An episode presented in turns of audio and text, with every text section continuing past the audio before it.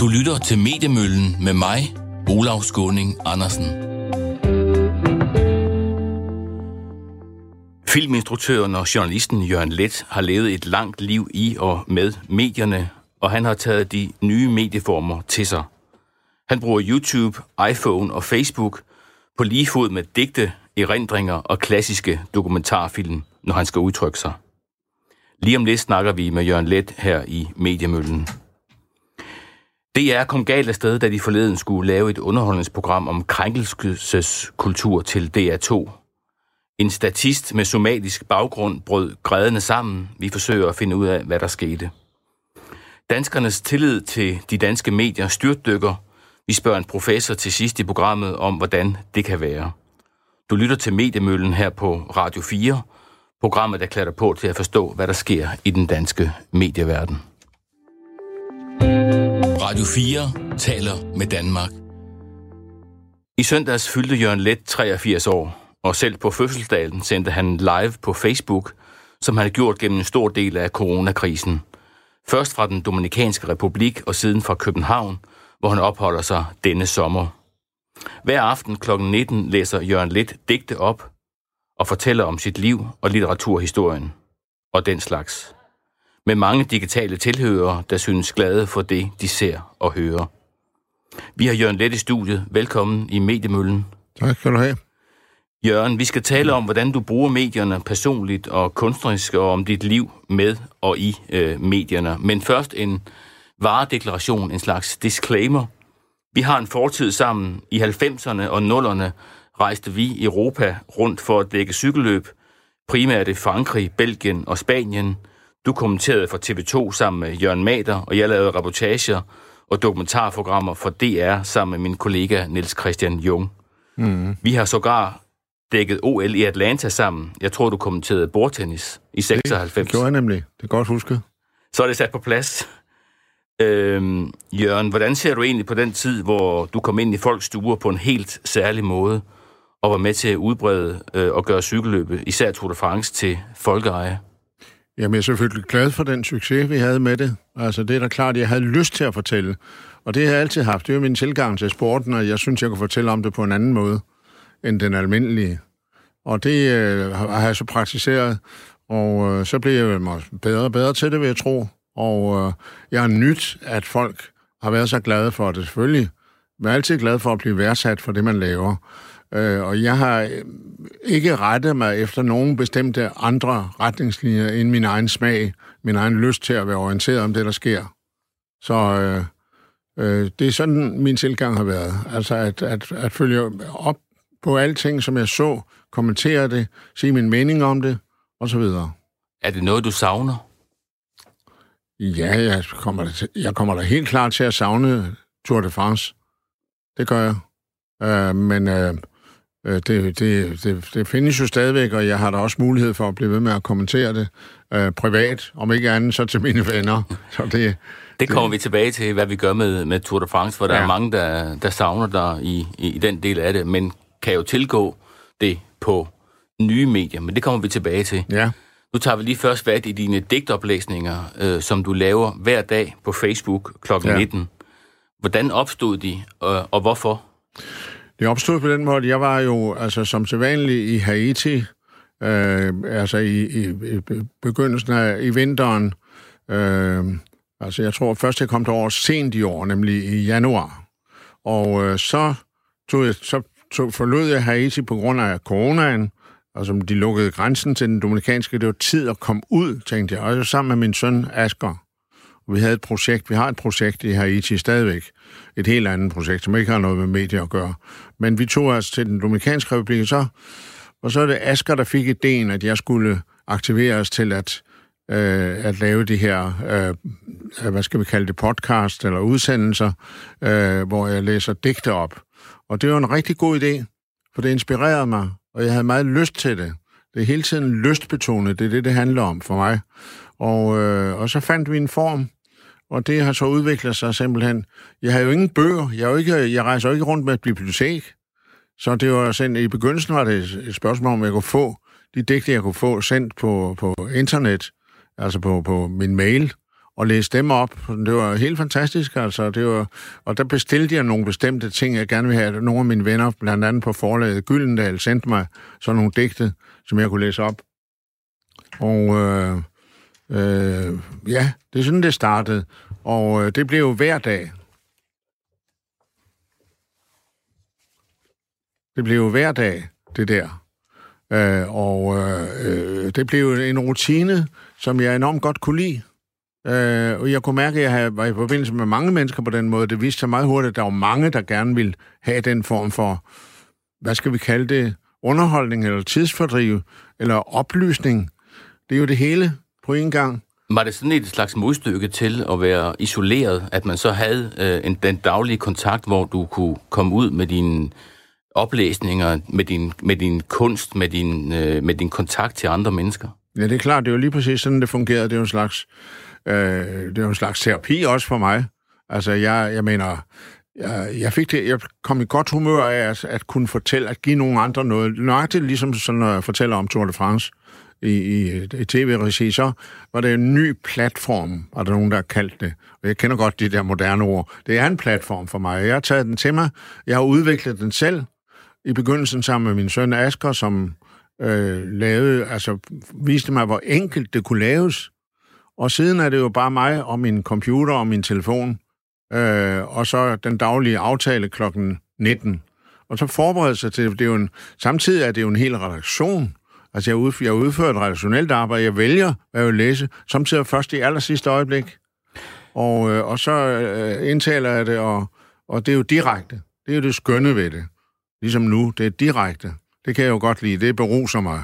Men det skønne ved det direkte er jo også, at du netop øh, kan agere på øjeblikket. Jeg kan huske, at du, den dag Yahya Hassan dør, den dag ja. Man får oplysningerne om, at Yahya Hassan dør, ja. da øh, går jeg ud fra, at du har planlagt noget andet, men går ind og siger, jamen vi skal selvfølgelig læse Yahya Hassan i dag. Ja, helt øh, klart. Altså i D R's tv-avis for eksempel, øh, samme aften, jamen der var der måske ti sekunder om Yahya Hassans død. Men, men øh, det, der har øh, øh, gjort øh, noget gældende over for, øh, gjort et indtryk på, på, på mange, det var, at du agerede så hurtigt, ja. og ja. at du øh, lagde så meget følelser i det. Kan du prøve at fortælle om den dag? Ja, jeg kan godt huske det. Det var, det var simpelthen øh, en voldsom nyhed, kan man sige. Og den fik jeg på en eller anden måde på nettet, tror jeg, altså ved at læse. Jeg tror, det var måske Politikens netavis, jeg læste den i, eller også var der nogle andre, der fortalte mig den direkte. Og så stod det klart for mig, at, der, altså, at rydde alle, alle andre planer den dag. Det er da klart. Og det kan jeg godt se, at det er der nogen, der har bemærket og rost øh, i, i aviserne, altså at jeg, at jeg var på pletten på det tidspunkt, men det er jo da en, en fuldstændig klar disposition, som må tages efter min mening. Det er en redaktionel beslutning, som jeg virkelig tager ansvaret for. Og jeg synes, at Hassans død var en så stor tragedie for dansk litteratur, at det var simpelthen forside og hele indholdet. Det er da klart. Og jeg havde haft et program om, om Hassan tidligere, altså lige efter vi jo startede, jeg jo startede med, med de her øh, oplæsninger, den her oplæsningsserie, men... Øh, Men det, jeg var virkelig nødt til, at, at altså, og det var, gjorde jeg med fornøjelse, fordi jeg var vild med Yahya Hassan, som jeg har mødt nogle gange og optrådt sammen med. Og øh, jeg vil gerne... Øh, ja, det var, det var simpelthen ganske afgørende vigtigt for mig at øh, læse hans digte den dag, og de nye digte, vil jeg mærke. Den, der hedder Yahya Hassan to. Og det kan man jo gøre, når man er sin egen herre, så at ja, sige. Det er jo det. Jamen altså, det er jo det, jeg er. Jeg er min egen chefredaktør. Det kunne du måske også godt tænke dig, Olav, men det er det jo det. Det kunne jeg godt tænke mig. Det er jeg så også. Ja, det er du også. Men det kan vi jo godt lide. Jeg kan godt lide at bestemme selv, og jeg taler om det med, med de, hvad skal vi kalde det, mit publikum, som er ret stort efterhånden. Jeg taler om det, jeg forklarer min proces. Jeg siger, I ved ikke, hvad jeg kommer med i aften, men jeg kommer med det her. Og så kommer jeg ofte med i aller sidste øjeblik. Der er jo ikke... I begyndelsen lavede vi sådan nogle for øh, reklamer, men det gør vi slet ikke mere. Nu er det ofte sådan, at jeg først bestemmer mig, jeg, jeg har for eksempel ikke noget program i aften, men det finder jeg nok ud af i løbet af dagen, hmm. og det er altså redaktionelle beslutninger, som jeg står for selv. Der er kun én, der kan bestemme det, og det er mig. Og det du, kan jeg rigtig godt lide. Du får jo rigtig meget øh, ros, og der meget, og mange synes om det. Øh, tager du også imod konstruktiv kritik, der måtte komme, tager du med mod gode råd i retning af, jamen vi kunne godt tænke os at høre det her i morgen, for eksempel? Jamen det har jeg jo set, og øh, jeg, jeg har sagt, jeg siger til dem næsten standard hver dag, at det er jo ikke et ønskeprogram, men I må gerne komme med idéer. Jeg skal nok se på idéerne, og i nogle tilfælde har jeg samlet det op. Men det er jo ikke sådan, at det er et ønskeprogram. Det er jo ikke sådan, at vi bare kan bestille det. Sådan er det ikke. Jeg følger min egen smag. Og der er nogle digtere, der, der så ikke kommer med, men det er jo simpelthen, fordi jeg har fravalgt dem af personlige smagsgrunde, og andre, der, som jeg dyrker igen og igen. Og jeg skammer mig ikke over noget som helst. Altså for eksempel, at Nordbrandt er fire gange nu. Fire gange har jeg haft ham. Og i år det er ikke en gang for meget? Ikke en gang for meget, det kan jeg love dig. Det er det ikke. Og Yahya Hassan det samme, altså. Og Peter Laugesen. Altså, der er en masse af dem, som er favoritter for mig. Jeg, jeg, jeg holder heller ikke tilbage med at læse mine egne digte. Det må jeg indrømme, det gør jeg altså ikke. Og det synes jeg også er, er rigeligt øhm, retfærdiggjort af, at de er pakket ind i en masse andre digte. Jeg er oppe på næsten hundrede udsendelser, eller hvad man skal kalde det nu. hundrede her om et par dage.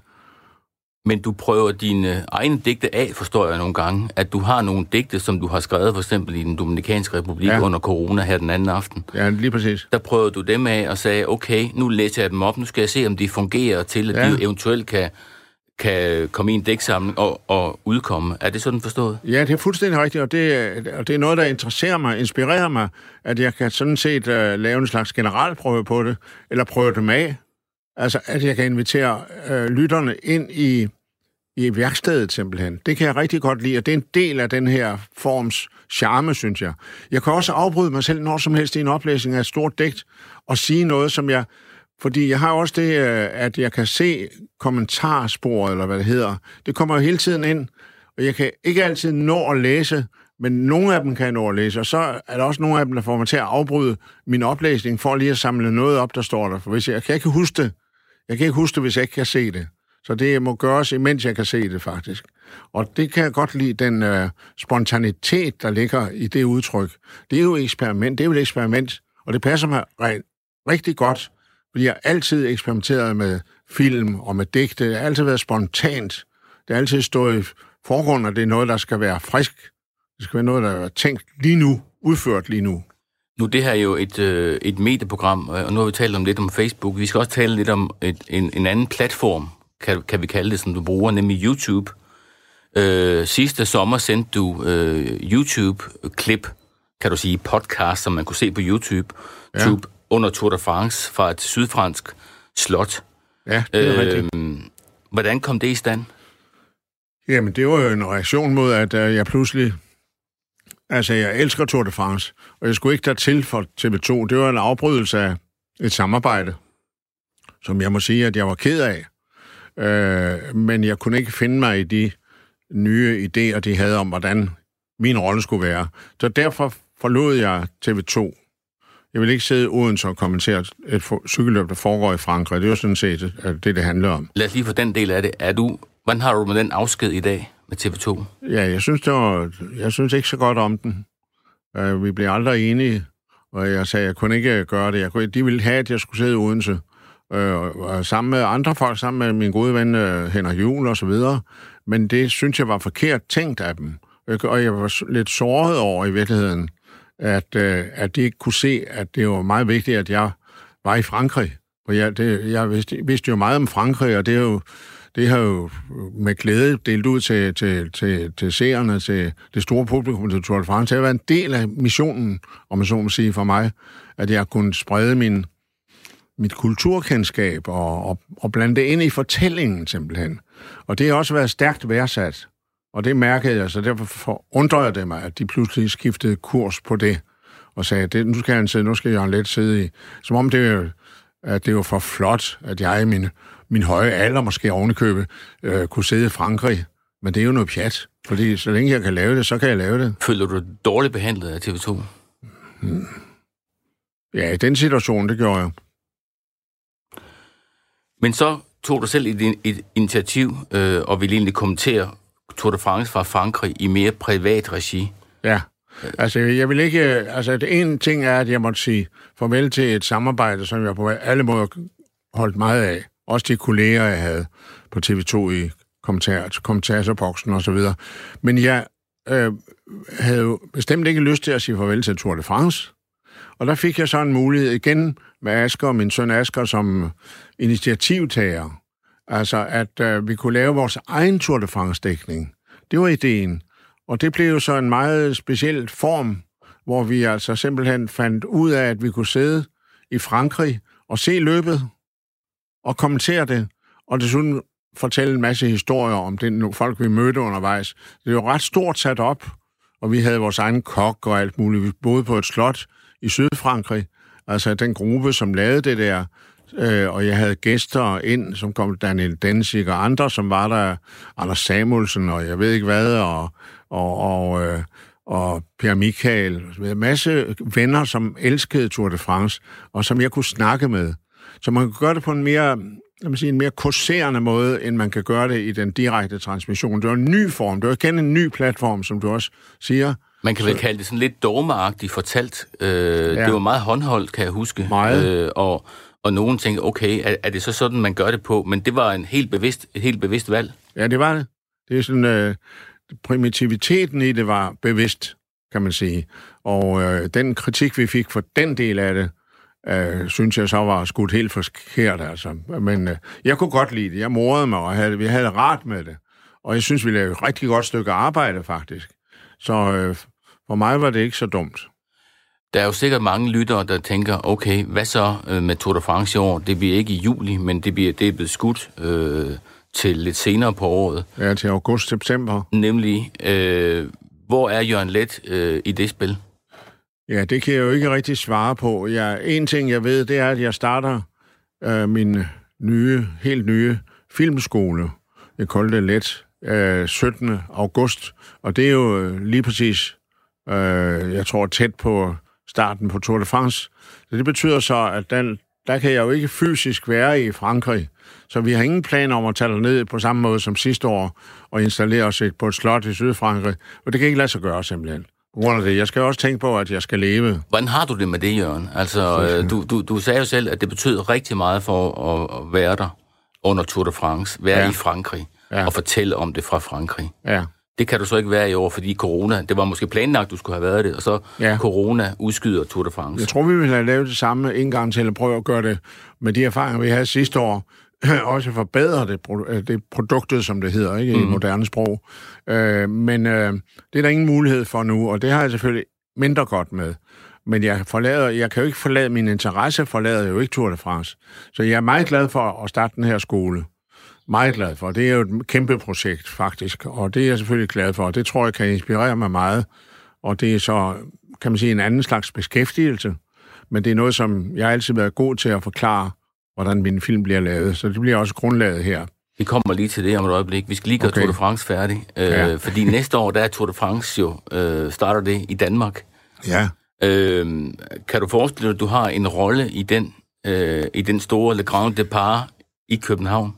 Jeg kan godt forestille mig det, og jeg håber også, at der er nogen, der kommer med en god idé for mig. Om det så er T V to, det ved jeg ikke. Men jeg er selvfølgelig klar over, at det foregår i Danmark, og jeg er også klar over at tage min del af æren for, at det faktisk kom til Danmark. Og det er jo sådan fået klart udtrykt for både Christian Prødomme og også fra arrangørerne i Danmark, at jeg har været meget impliceret i, i snakken om det, og været en formidler i kontakter. Så det er da klart, at det vil jeg da gerne følge op på. Jeg, jeg synes, at det vil være kedeligt, hvis jeg slet ikke bliver impliceret, men jeg vil ikke presse mig på. Jeg venter og ser, hvad der sker. Jeg kunne godt tænke mig at få en rolle i det. Men hvis du får en invitation et eller andet sted fra, så vil du overveje det? Ja, det vil jeg. Det vil jeg. Øhm, Jørgen Leth, lad os gå videre til, øh, til det, du har kaldt École de Leth, altså en filmskole, hvor, øh, hvor du er underviser, en af flere undervisere. Mm. Øh, hvad er formålet med den skole? Jamen, det er, at... Øh at jeg har jo en, en vis øh, originalitet i det, jeg laver, og den er almindelig værdsat rundt omkring i verden. Jeg har undervist meget på filmskoler rundt omkring i verden, i, i Sydamerika, i U S A og så videre, mange steder, og, og er vant til at tage ud og forklare mit arbejde. Og det kan jeg godt lide. Det er også inspirerende for mig selv, øh, at forklare det, man skal lave. Det, det, det har altid inspireret mig, det fører videre. Når jeg underviser, så, øh, så er det ligesom, om jeg laver notater til mig selv også, om at fortsætte. Så det er en inspirerende ting at kaste sig ud i. Og jeg er altså på den måde slet ikke fremmed over for, at jeg kan bruge min egne film som en slags masterclass. Jeg kan fortælle dem, hvorfor gør jeg det, hvordan har jeg gjort det, og så videre og så videre, ikke? Og det plejer jeg at kunne gøre på en underholdende måde. Det har jeg gode erfaringer med. Og det er så det, vi, vi tager fat på her, at, øh, at det kunne man ligesom godt, ligesom godt øh, sætte ind i en ramme, som er min, i stedet for at levere og arbejde på andre filmskoler og sådan noget. Så det er det, der er tanken i det. Og så at udgå fra, at man har brug for at lave en skole, hvor, der, hvor vægten lægges på eksperimenter, mere end på det kommercielle.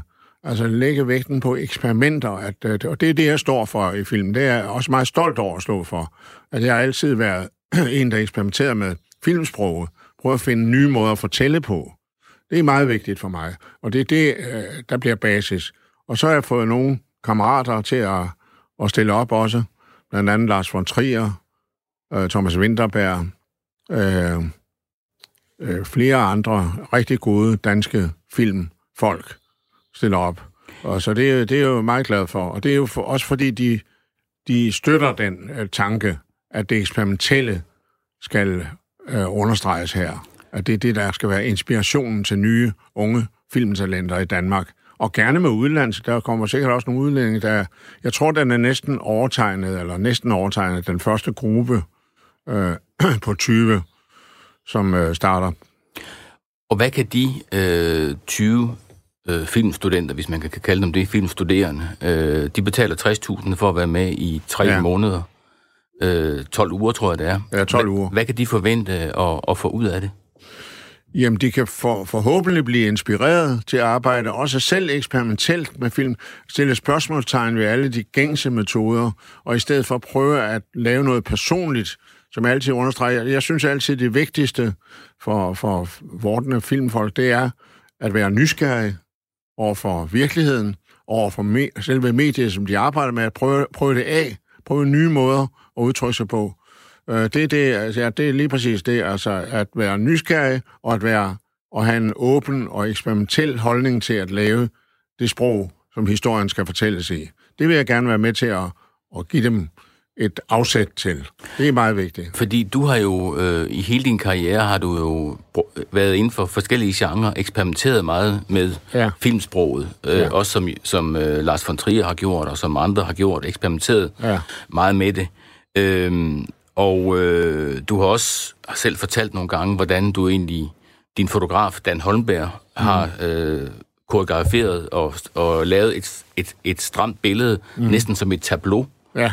Øh, og det har du brugt rigtig meget. Ja. Og så har du så i andre sammenhænge, øh, nu her for nylig også, kan man sige, mm. i din anden måde at, at bruge medierne på med YouTube og Facebook, har du mm. brugt en meget mere løs form, hvis man kan sige det sådan, ikke? Ja, min nye film, som, som skal have premiere her om kort tid, der hedder I Walk, den er stort set optaget med mobiltelefonen. Ja. Så det er jo ekstremt øh, i den retning.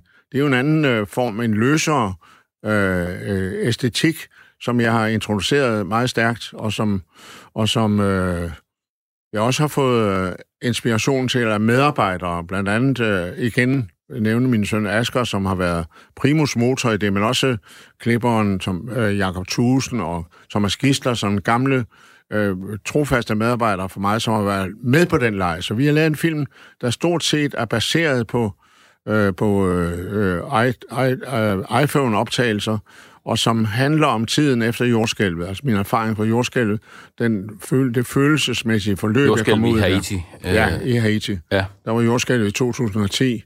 Og det har vi billeder fra, og så går det helt frem til øh, sidste år.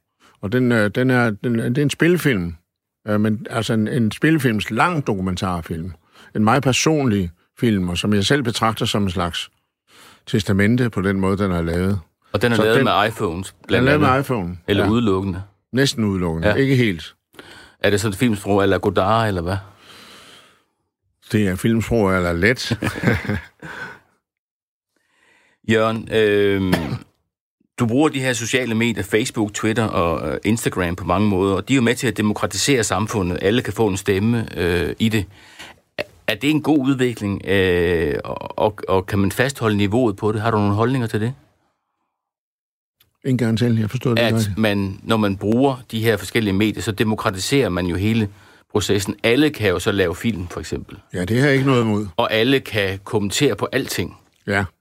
Øhm, der har du, har du et, et, et demokratisk syn på det, hvis man kan kalde det selv. Ja, det er rigtigt, men kvalitet vil jo altid vise sig som det stærkeste element. Altså. Det vil sige, at øh, enhver kan jo vurdere, hvad der bliver lavet. Altså, det er jo frit. Det er, så demokratisk er vi jo også, at vi, at vi vurderer. Jeg vurderer alting, også nyhederne, som vi får ind. Hvem sender dem, og hvordan bliver de sagt? Jamen, det er jo, man er i stand til at vurdere, det er jo en meget sund ting, at man, at man hele tiden har medier, der skyller ind med ting, som man kan tage stilling til. Øh, folk er jo ikke idioter, og jeg er i hvert fald heller ikke idiot. Jeg, jeg bruger medierne meget sådan, øh, til at orientere mig i verden, og jeg, jeg følger med i alt, hvad der sker. Man taler jo meget om øh, netop den øh, syndflod af informationer, der kommer ind, og holdninger kommer ind på sociale medier, ja. Modsat den redigerede, ordentlige, ja. Rigtige avis eller øh, publikation på nettet, ja. Hvor der er foretaget noget øh, redigering. Øh, hvilken foretrækker du? Jamen, jeg er jo, altså på den måde er jeg lidt traditionalist. Jeg elsker aviser, og jeg læser meget avis. Altså papiravis, åbner, øh, øh, skifter selv. Det gør jeg hver eneste dag. Jeg kan ikke komme i gang med dagen, hvis jeg ikke har læst i hvert fald to aviser. Øh, altså, jeg, og, jeg, og jeg læser også på nettet. Det første, når jeg står op om morgenen, ret sent om morgenen, det er at tjekke, hvad C N N har af nyheder i løbet af natten. Altså, jeg er hundrede procent orienteret. Jeg, jeg, jeg lever af, af nyheder på mange måder. Og jeg er godt klar over faren i det. Man kan godt blive helt øh, øh, forgiftet af det. Men, øh, men jeg vælger, man vælger jo selv, hvem der har er den, den sandeste fremstilling af tingene. Jeg følger med i up-to-date, altså i dag, øh, om Klobuchar, der er stået fra A og ræset i Bidens. Jeg følger med i alting, og jeg synes i øvrigt... Øh, den amerikanske øh, valgkamp for Joe ja, Biden. Den amerikanske valg, valgkamp. Klobuchar, hun er senator og var øh, med i ræset om at blive vicepræsident. Mm-hmm. Hun har holdt, stoppet op nu og sagt, at hun flytter sig for at give plads til en farvet Uh, kandidat. Uh, uh, uh, kandidat of color, det er hendes udtryk. Og uh, jeg følger med i alt det der. Uh, og jeg, jeg synes, sommetider, ja, så sidder jeg på en café her i morges og læser de her nyheder, blandt andet fordi min søn Thomas, min yngste søn, som også er meget orienteret, at han sender en masse ting til mig, som lige er kommet ned på nettet. Og, uh, uh, og så føler jeg, at ja, uh, yeah, at folk i Danmark ikke følger med på samme måde, og det, synes jeg, en lille smule forstyrrer, hvad skal man sige, debatten om coronaen også. At man ikke er orienteret om, hvad der sker ude i verden. At man bliver mere selvsikre på, at i Danmark skal vi nok klare os. Det hører jeg jo hele tiden. Jeg taler også med min gode ven, Bente Klarlund, tit, og hun, de er jo ubekymrede i forhold til, hvad der sker ude i verden, som om det ikke er noget, der kan få indflydelse her. Og sådan har jeg det ikke helt. Så du mener, at vores udsyn i Danmark er, er for småt? Ja, det synes jeg samtidig, at jeg må sige det er. Ja, det synes jeg. Altså, der er jo ingen, der følger med i det der med Klobuchar. Det er garanteret ikke ret mange, der ved i øjeblikket. Øh, og altså, den side af sagen, racekampen der, den er jo også vigtig. Øh, og jeg synes altså, i høj grad, at corona øh, er... Øh, jamen, jeg kan da godt forstå. Jeg synes da også, at, at det håndteres rigtig professionelt af regeringen i Danmark, men jeg synes, der mangler nogle nuancer, og jeg blev meget forbløffet over, da jeg kom hjem fra den Dominikanske Republik, at folk ikke gik med masker på. Det havde jeg selv vendet mig til i den Dominikanske Republik. Et underudviklet land. Jamen, der bliver man arresteret, hvis man ikke har masker på, simpelthen. Man bliver arresteret. Det gør man ikke i Danmark. Nej. Og jeg så, at jeg selv, som havde maske på hele vejen, den svære rejse, vanskelige rejse fra Santo Domingo til New York og Amsterdam til København, at, øh, at der havde man jo masker på hele vejen, og så kommer jeg til København, og så ser jeg, at det ikke er kutyme her. Og det undrede mig i starten. Jeg blev ved med at stedigt og gå med maske i lang tid, efter jeg var kommet til Danmark der i, for, for halvanden eller to måneder siden. Og, øh, og spurgte mig for, og det, det var sådan, som om, at det var mærkeligt at gå med maske. Det ved jeg ikke, om, hvad, om jeg har, det har jeg da ikke helt trygt ved. Det har jeg ikke. Jeg synes jo, at det er let nok at sige, at det her vil klare det. Altså, det, det siger eksperterne jo, og så også min gode ven, øh, Bente Klarlund. Det har vi jo klaret. I Danmark går det rigtig godt. Så der øh, er en selvtilstrækkelighed i Danmark? Øh... Jeg synes det. Altså, vi, vi lever for højt på det der med, at vi er verdens lykkeligste folk, som der siges i nogle, nogle steder. Det synes jeg. Vi tror, vi er for sikre på, at det går nok. Jørgen Leth, nu har vi talt en halv time, og, og tiden er gået. Ja. Så øh, jeg siger mange tak, fordi du var med her i, i Mediemøllen. Det var en fornøjelse at have dig med. Tak i lige måde. Radio fire taler med Danmark. Var det godt, Olav? I sidste uge startede optagelserne til D R tos kommende underholdningsprogram om krænkelseskultur, Bruns Stue. Programmet har Rasmus Brun som vært. Han er nok bedst kendt som den ene halvdel af den korte radioavis på Radio fireogtyve syv. Optagelserne forløb dog ikke helt som planlagt. En statist med somalisk baggrund begyndte nemlig at græde undervejs, da hun fik læst en joke op om somalierne. Ifølge Ekstrabladet er der tale om den her joke. Hvordan slår man ti fluer med et smæk? Man klasker en somalier i øjet. Da den joke var blevet fortalt, kørte optagelserne af sporet. Ifølge vores oplysninger blev der læst endnu en joke op, hvorefter optagelserne blev stoppet. Siden er Bruns Stue blevet debatteret flittigt i medierne. Men før vi skal snakke om, hvad der gik galt og godt i optagelserne, så skal vi lige høre et interview med Gitte Bailey Hass, som min kollega Rasmus Søgaard har lavet. Hun var til stede under episoden som tilskuer til programmet. I sidste uge, der var du med det, til optagelserne på tv-programmet Bruns Stue. Ja, det er vanvittigt. Ja, det er rigtigt, sammen med min datter. Du så to programmer blive optaget. Jeg så to programmer blive optaget, ja. Kan du huske, hvad for nogle indslag der var i det, i det første program der? Ja, der var der blandt andet et, et, et indslag fra, hvad var det, Styrmand Carlsen, hvor Carl Stikker, han var malet helt sort. Øh... Der var også et andet gammelt dansk filmklip, hvor der var en kaptajn, der havde nogle udtalelser, som man måske også ville afholde sig fra i dag. Og det, det var så sådan noget, som deltagerne diskuterede, vil den gå i dag? Altså noget i den stil.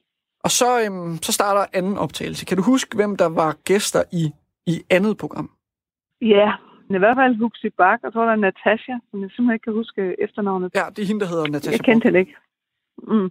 Og så var der, øh, hvad nu hedder, Iben Marie Søgen, er det ikke det, hun hedder? Jo. Som også har været på Radio fireogtyve syv, mener jeg. Mm. Ja. Okay, nu bevæger vi os frem imod øh, det, som har været sådan meget debatteret den, ja, de, de, de sidste dage. Kan du prøve at, for, at forklare, hvordan du, hvordan du ligesom oplevede, hvad det var, at, at deltagerne i quizzen, de skulle, de skulle gøre? Ja, altså, der, der bliver sat en mikrofon op midt i studiet, og øh, så er der en ved siden af en stol, hvorpå der ligger nogle vittigheder. Og så går deltageren, den første deltager op, trækker en vittighed, læser den bare for sig selv, altså ikke læser den højt, og beslutter sig så for, om vedkommende vil, vil sige det her højt eller ej. Hvis man vil sige det højt, så skal man gå hen til mikrofonen og sige det. Hvis ikke man vil sige det højt, så sætter man sig i sofaen igen. Så, giver, så får Rasmus vittigheden, og så Rasmus han, taler, eller han læser først den her vittighed op, og så taler de om, hvorfor ønskede du ikke at læse den her? Hvad var det i den her, som gjorde, at, at, at det kunne du ikke få dig selv til? Øhm, Jeg tror, det var Iben, der... Ej, jeg kan ikke huske, om det var Iben eller Natasha, der trak først. Det er også lige meget. De to havde i hvert fald trukket først. Og de havde begge to sagt, at de ville ikke læse øh, den vittighed op. Og de havde også haft samtalen med Rasmus om, hvorfor de ikke synes man skulle læse sådan noget op. Så næste vittighed, tror jeg, det var. I hvert fald de to første vittigheder, det handler så henholdsvis om et eller andet, må- måske med, med muslimer. Og så er det noget med en dværg. Og så det sidste, det handler så om... Øh, og det er så den Huxi Bak for... handler sig om, øh, om somalier. Øh, og der Huxi siger faktisk, at øh, nu har han jo den tredje, og han, han har jo også en idé om, at der ligger en eller anden form for forventning, eller en eller anden præmis eller tanke bag det her program. Så altså selvom at det er meget mod ham, altså mod hans, altså han synes ikke, det er sjovt, den her vittighed, men, men han læser det op for ligesom, hvad skal man sige, og måske prøve at give en chance for, at programmet også kan prøve at køre lidt ud af det, som der ligesom var tilsigtet med programmet. Men han siger selv fra over for vittigheden allerede inden han så siger, men, men jeg læser den så op alligevel. Øh, der kommer så den unge somaliske kvinde ind, øh, mens han står og gør rede for sine tanker. Og så står hun faktisk foran ham, mens at han læser den her vittighed op. Og derefter så øh, får den her unge kvinde så mulighed for at sige, hvad gør det egentlig ved dig at få læst den her vittighed op? Og så får hun mulighed for at fortælle, hvad det faktisk gør ved hende. Og ikke bare kun den vittighed, men også altså alle de andre gange, hvor, hvor hun faktisk har oplevet noget af det her. Og under den redegørelse for, hvad det gør ved hende, der knækker hendes stemme over sådan en gråd. Jeg synes, det er overdrevet at sige, at hun fuldstændig bryder sammen. Det, det synes jeg ikke er korrekt. Og hun får også, hun får også fattet igen og fortsætter med at tale. Ingen tvivl om, hun er berørt. Ingen tvivl om, vi alle sammen er berørt. Og det var alle i studiet. Øhm, men, men jeg kan ikke helt genkende det, jeg har set i medierne med, at hun fuldstændig brød sammen. Det kan jeg altså ikke. Så stoppede man så optagelserne, og så blev der brugt temmelig, temmelig god tid. Jeg, har ikke, jeg sad ikke og tog tid, men, men de gav sig tid til at have en samtale om, hvad er det her for noget, og hvad er overhovedet ideen med det her. Og, og Rasmus sagde, at det her det var faktisk noget af det, de gerne ville med programmet. Altså, der bliver åbnet for, at der også er noget meningsfuldhed om det her. Der, der bliver faktisk, jeg synes faktisk, det var det mest kraftfulde overhovedet ved, ved de to optagelser, vi så, fordi det, det gik fra kun at være sådan noget lidt hyggeplathed til faktisk, der var en, der fik lov til at forklare sig og at sige fra. Det, det synes jeg var forfriskende. Da du så øhm, forlader forlader tv-studiet, tænkte du så, at nu har vi lige set en, en kæmpestor sag? Nej, det, det tænkte jeg ikke. For det første, fordi at øh, alle fik lov til at tale om, hvad der var sket. Også publikum. Vi, vi var alle sammen med i snakken. Øhm, og vi fik også besked på, at øh, hvis der dukkede noget op, så var vi velkommen til at henvende os.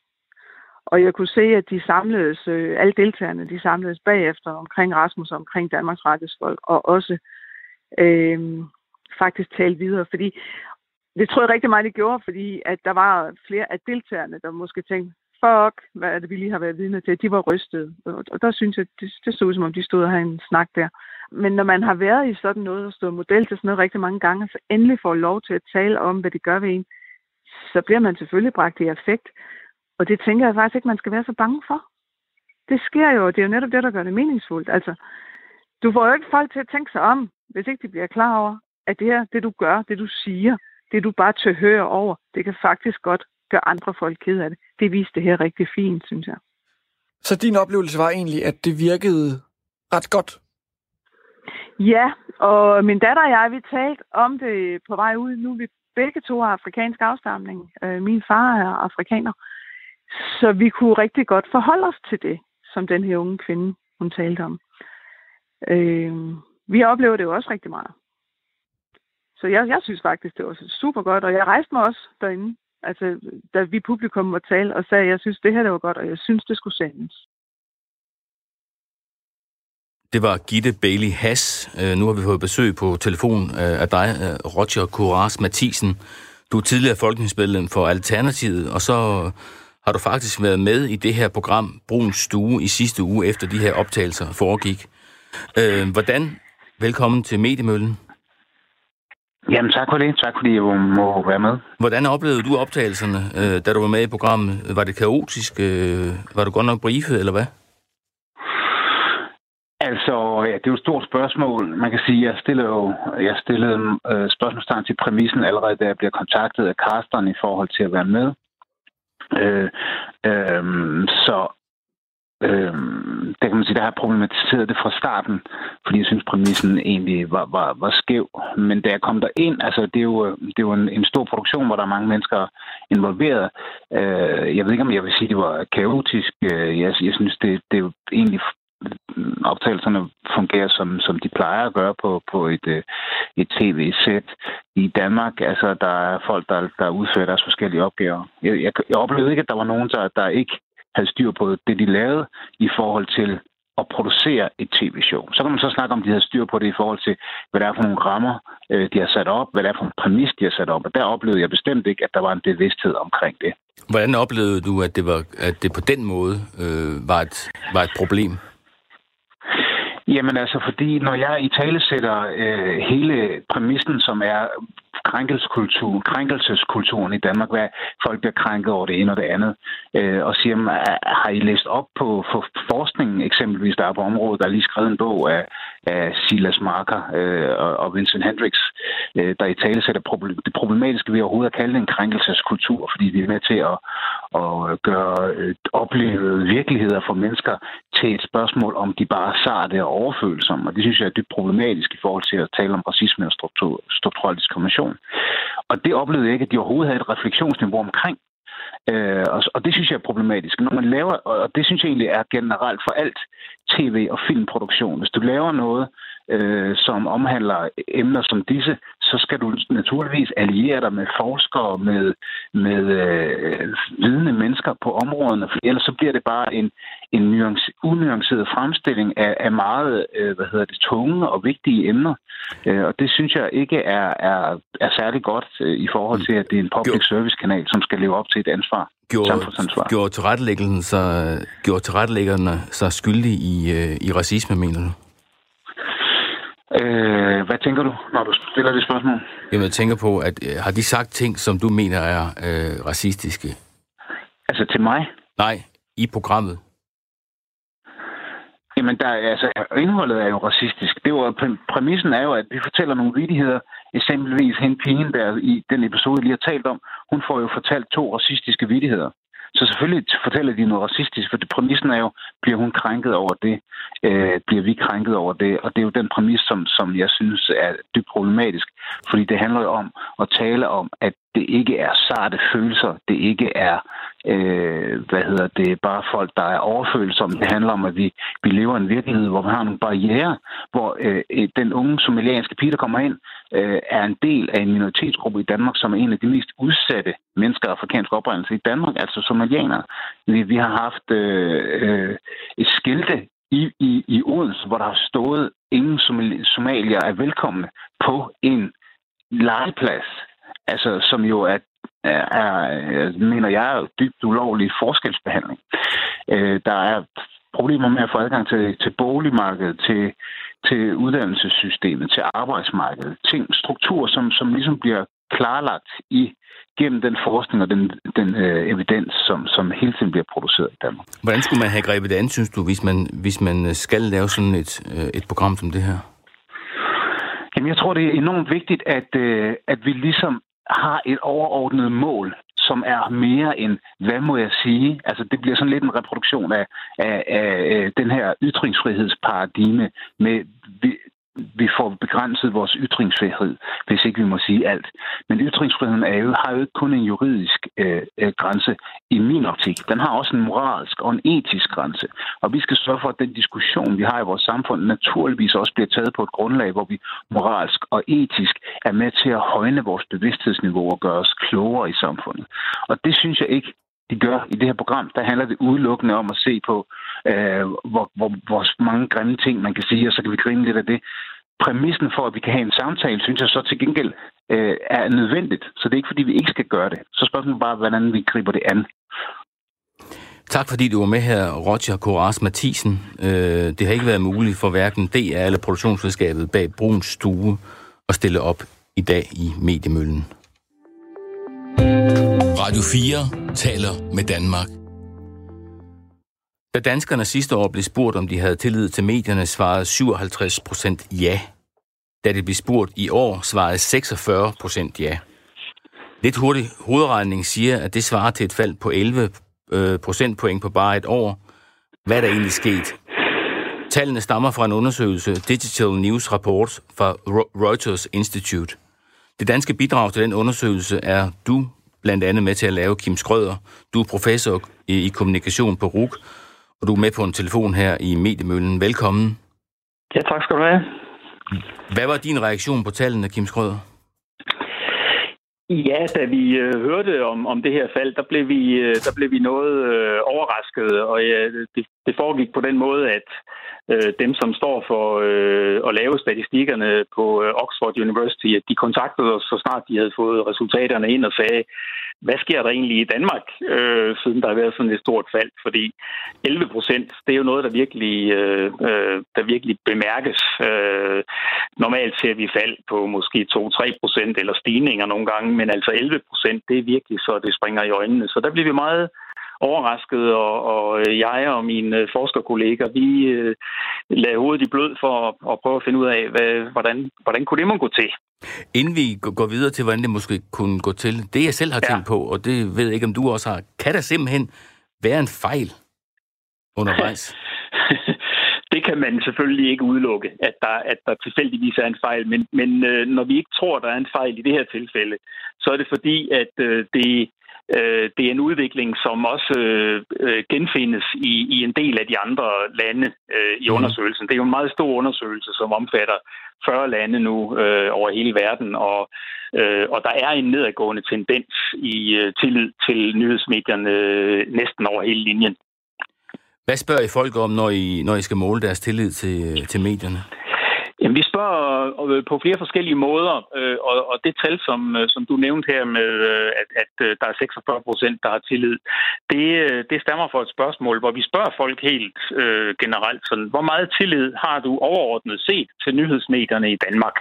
Så det er sådan et meget man kan sige, generelt spørgsmål, hvor vi næsten beder folk om øh, at, at komme med en, en stemningsrapport øh, om hele det danske nyhedsmediesystem. Øh, så, og, og der kan man sige, øh, det kan vi måske lige vende tilbage til, hvad folk så hvad er folks baggrund for at svare på sådan et spørgsmål, men inden vi måske gør det, så vil jeg også lige øh, bare lige svare på, øh, følge op på det, du spurgte om, hvordan vi også spørger på andre måder, for vi spørger faktisk også folk om øh, deres tillid til helt konkrete medier, som de selv bruger. Mm-hmm. Altså hvis folk fortæller os, øh, at de har brugt Berlingske, eller de har brugt T V to-nyhederne, så spørger vi dem også, øh, hvor meget tillid de har til, til, til de helt konkrete medier.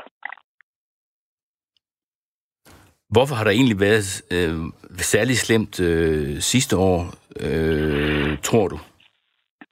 Ja, altså det vi øh, spekulerer på, det er om, øh, altså at, at faldet kan, kan skyldes øh, flere ting. Den ene kan være, at øh, vi jo har hørt i en del år nu, at øh, der er fake news ud at gå, og at det skal vi være på vagt over for. Det er måske ikke så meget i Danmark, vi har set det, men vi hører i hvert fald om, at det kommer især på de sociale medier.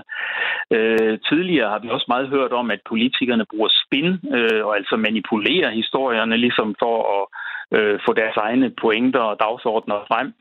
Øh, og vi hører om misinformation og andre former for manipulation, så vi Vi hører, at vi skal dobbelttjekke de informationer, vi får, og der kan man selvfølgelig godt sige, at det, det er ikke nyt, det har vi hørt i en årrække, men det kan godt være, at der kommer et tidspunkt, hvor der sådan ligesom øh, det virkelig øh, trænger igennem, og folk tænker, okay, øh, nu er vi overbevist om, at det her det faktisk er tilfældet, og vi skal passe på, øh, når vi, øh, når vi omgås nyhedsmedierne. Øh, så, så den ene forklaring er sådan, at, at det medierne har fortalt os er, at vi faktisk ikke skal have så meget tillid, for der er mange farlige ting i nyhedsmedieuniverset. Men den anden ting, som vi kunne pege på, øh, og der kan man selvfølgelig også altid diskutere om, øh, om, om den nærmeste fortid lige har været værre, end, end, end, øh, end, end man tidligere har set. Men de her data blev indsamlet i øh, slut januar og start februar. Og hvis man tænker på, hvad har der været på mediernes dagsorden i de foregående måneder, måske det foregående halve år, så har der måske der været en... Øh, en række af skandaler og svigt i hele det politiske og det offentlige system, som øh, man måske ikke har set med til. Øh, Hvad tænker du på her, i, Kim Schrøder? Jamen, der, jeg tænker på, øh, altså vi, noget af det, vi hele tiden vender tilbage til stadigvæk, det er jo den her skandale om udbytteskatten. Altså, hvordan mm. kunne det dog gå til, at skattevæsenet øh, bare udbetalte øh, hundredvis af milliarder kroner øh, til, øh, til øh, nogle aktionærer? Øh, der har været skandale om øh, forsvaret, nepotisme i forsvaret, og også misbrug af forsvarets midler.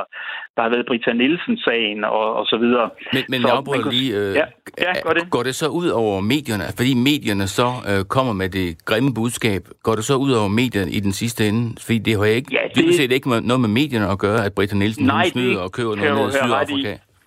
Nej, men det er rigtigt nok.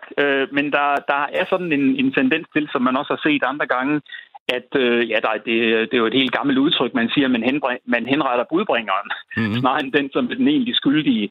Og der kan godt være en tendens til, at medierne også, at folk bliver opfattet som et system, der ligesom er meget forbundet med det politiske system og, og den offentlige forvaltning osv., sådan at det hele bliver til et stort system, som man så øh, efterhånden taber tilliden til. Kim Schrøder, vi når ikke mere i dag. Tak til dig, professor i kommunikation Nej. på R U C, for at være med her Selv i tak. Mediemøllen. Tak skal du have. Radio fire taler med Danmark. Vi vil vejs ende af denne udgave af Mediemøllen, der også er den sidste udgave her på Radio fire. Programmet kan hentes på Radio fires hjemmeside og Radio fires app, og der, hvor du ellers finder dine podcast. Programmet er produceret af Wingman Media for Radio fire. Her er det Olav Skåning Andersen, der siger tak, fordi I lyttede med.